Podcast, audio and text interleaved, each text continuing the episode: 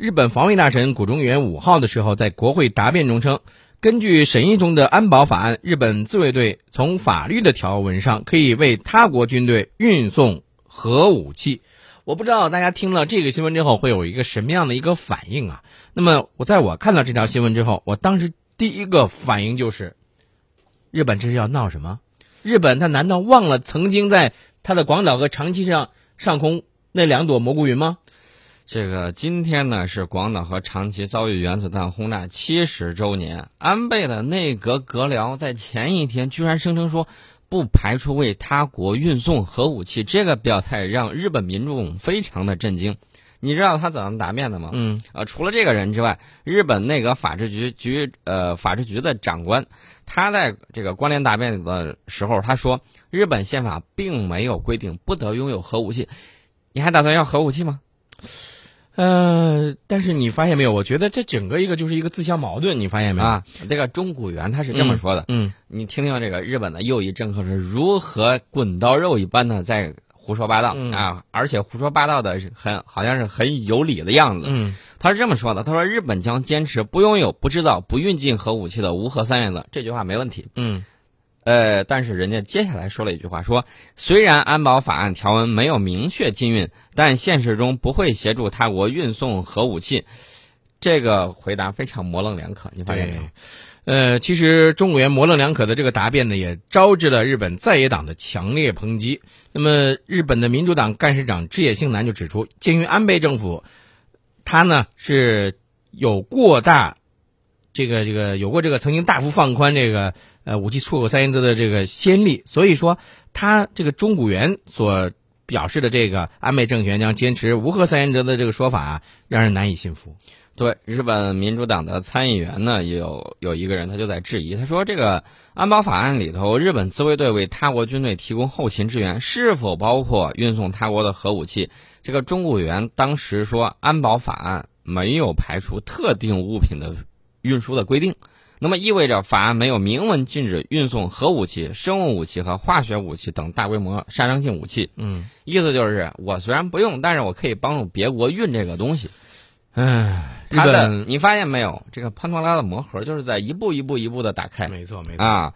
那么，一九四五年的八月六号，我得提醒一下日本啊，美军在日本广岛上空投下了一颗原子弹，这是人类历史上第一次核武器空袭，广岛是遭遇了毁灭性打击，前后二十五万人因此死亡，残酷的结局警醒世人：战争无情，珍爱和平，更应奉劝日本。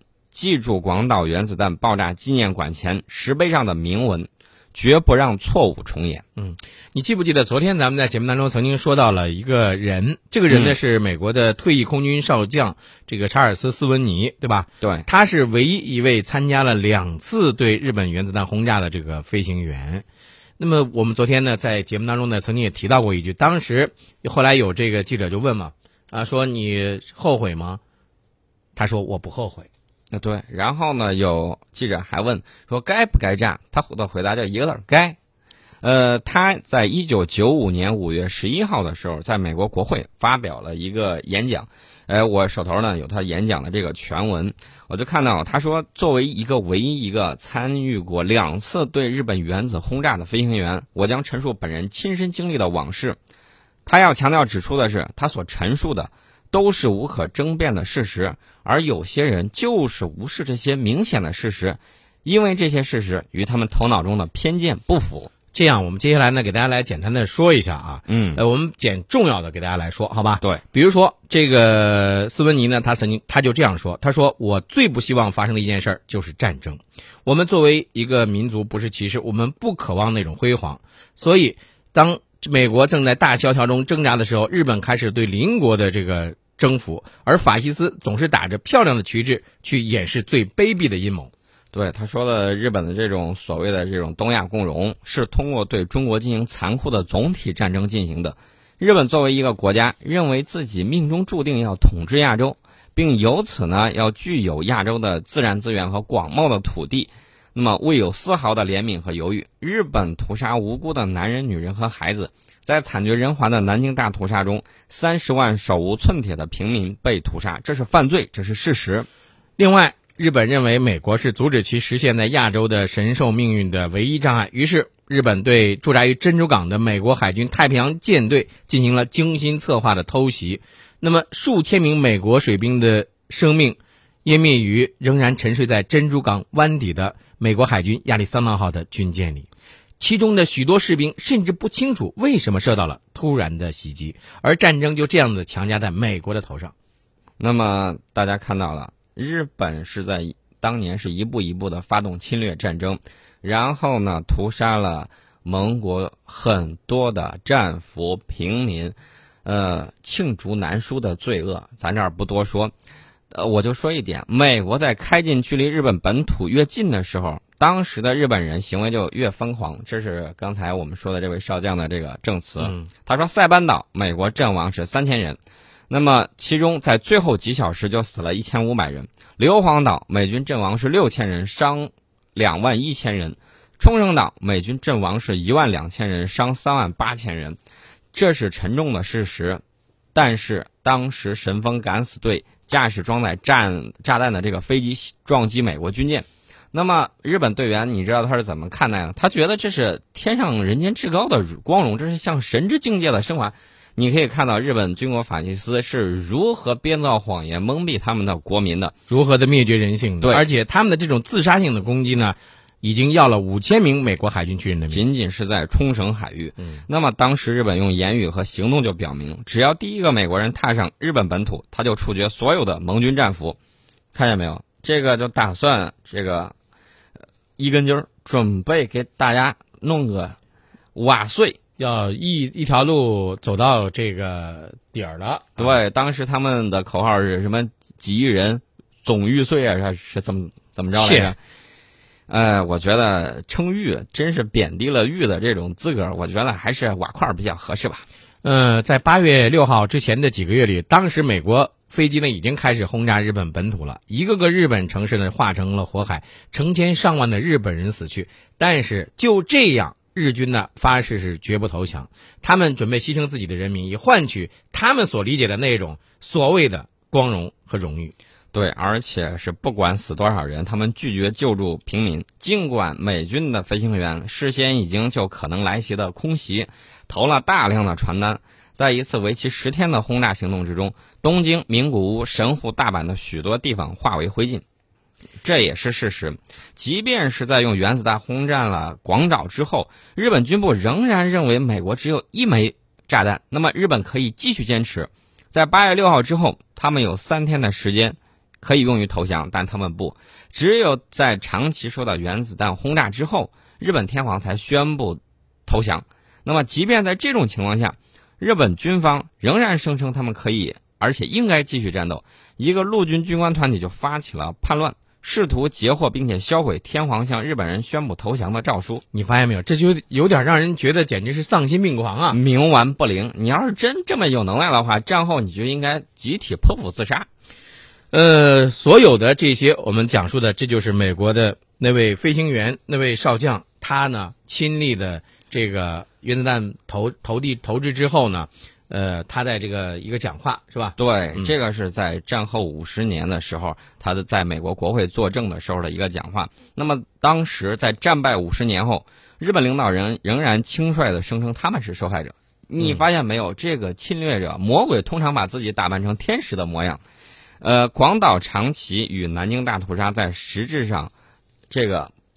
日本居然说是同一回事儿，我觉得他完全忽略了前因后果，他忘了自个儿是如何侵略他国，给他国的生灵造成涂炭的。嗯，我跟你说啊，你发现没有？这个呃，现在呢，日本呢，不是昨天咱们不也说了吗？说要搞一个什么原子弹呃爆炸七十周年的以后的一个纪念是吧？对，说安倍好像还是要去参加。对，就是今天嘛。那么我看到的情况是在位于大阪的战争博物馆。大阪国际和平中心啊，名字起得很好。这个是日本非常重要的反战和平教育研究基地，每年呢要接待七点五万参观者，其中百分之九十是日本的小学生。嗯，那么中小学生啊，这个馆在去年九月一号进行了停业整修，到今年四月三十号重新开业的时候，你进去一看，发现什么呢？他把日本侵略历史有关的展品给整没了。日，呃，这个。记者呀到这个博物馆里头去探访，进去一看，这个有三个展馆。嗯 A 展馆主题是昭和二十年，大阪被燃烧殆尽；B 展馆是世界范围战乱的年代；C 展馆是战时大阪人的生活。那么最关注的是 B 展馆。B 展馆整修之前，主题是从九一八事变到二战结束的十五年战争，而且曾经展出过有关于南京大屠杀、中国抗日战争以及日本强掠劳工这些内容。那么到现在，除了镶了一张大事年表之外，什么都没有了。我跟你说，这个历史是抹不掉的。你不要以为你把这些东西你不展出来，你就把它这个藏起来，你就可以藏住你罪恶的这个面孔。所以，大阪国际和平中心如此做法，是在呼吁和平吗？这更像是在掩盖历史吧？是明目张胆的在销毁证据。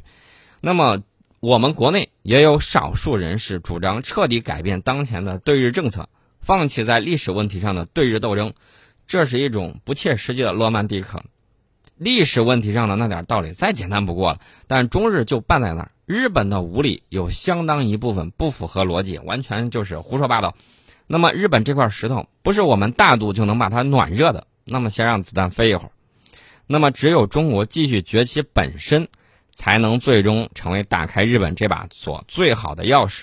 说了这么多，我觉得日本它作为一个国家，它曾经在原子弹的爆炸当中有那么多的平民无辜的死亡，但是我们不止一次的也说过，你要考虑的是为什么会出现那种情况，而为什么当这个呃事情过去五十年以后，那位美国的飞行员还在说，我觉得我当时不后悔投下了那两颗原子弹。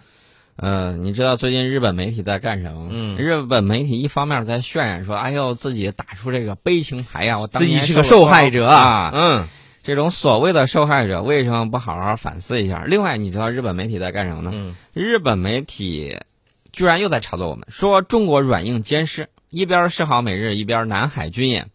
呃，但是看到他这样表态，我觉得，嗯，我对祖国的强大更有信心了。呃，这个手段是多种多样的，你要是不认真反省，呃，我就提醒一下日本，当年呢，呃，在上个世纪六十年代的时候，中国呢拥有了原子弹，很快又拥有了氢弹。到七八十年代的时候，我们透露过消息，我们拥有了中子弹。呃，这个无核国家面对有核国家，还是少一些指手画脚。我们追求的是正义和真理。呃，不仅我们在南海呢要进行一些演习，我告诉你，我们的海警船也要在我们的应该出现的一些海域，我们要进行不断的巡逻。啊，日本的这个 NHK 电视台坐不住了，哎呀，说这个日本第十一管区那霸海上保安总部说，日本海上保安厅巡逻艇呢发现了两艘中国海警船持续在钓鱼岛附近海域巡航。那么这两艘中国海警船从五号上午九时起，一直在这个呃九场岛这个西北偏西三十二海里处海域航行。那么日本海上保安总部呢，就在实行这种监控。嗯，呃，这是日本海上保安厅这个巡逻艇呢，连续第十三天发现中国海警船巡航。没关系，你这个习惯了就好了。啊，习惯就好了。我告诉你们，我们海警船的编号，明确的告诉你，好好记一下，这也是值得纪念的。海警二幺五幺，海警二五零幺。嗯，所以，哎，不妨你你要是那个什么的话，经常给我们当当摄影师是吧？嗯，啊，我们到那儿以后，你拍拍照片是吧？我们也看不到。对，嗯这个日本老觉得后头有人撑腰啊，其实我觉得靠山山倒啊，冰山易逝，有些国家靠不住，卖队友又不是一回两回了。呃，中国外交部长王毅呢，昨天在马来西亚首都吉隆坡会见了美国国务卿克里。你知道克里说什么吗？嗯克里说，美国支持强大繁荣的中国，不介入南海具体争议，嗯，日本可以休矣。那么我们在半点报时广告之后，跟大家聊一聊克里跟我们的外交部长王毅到底谈了些什么。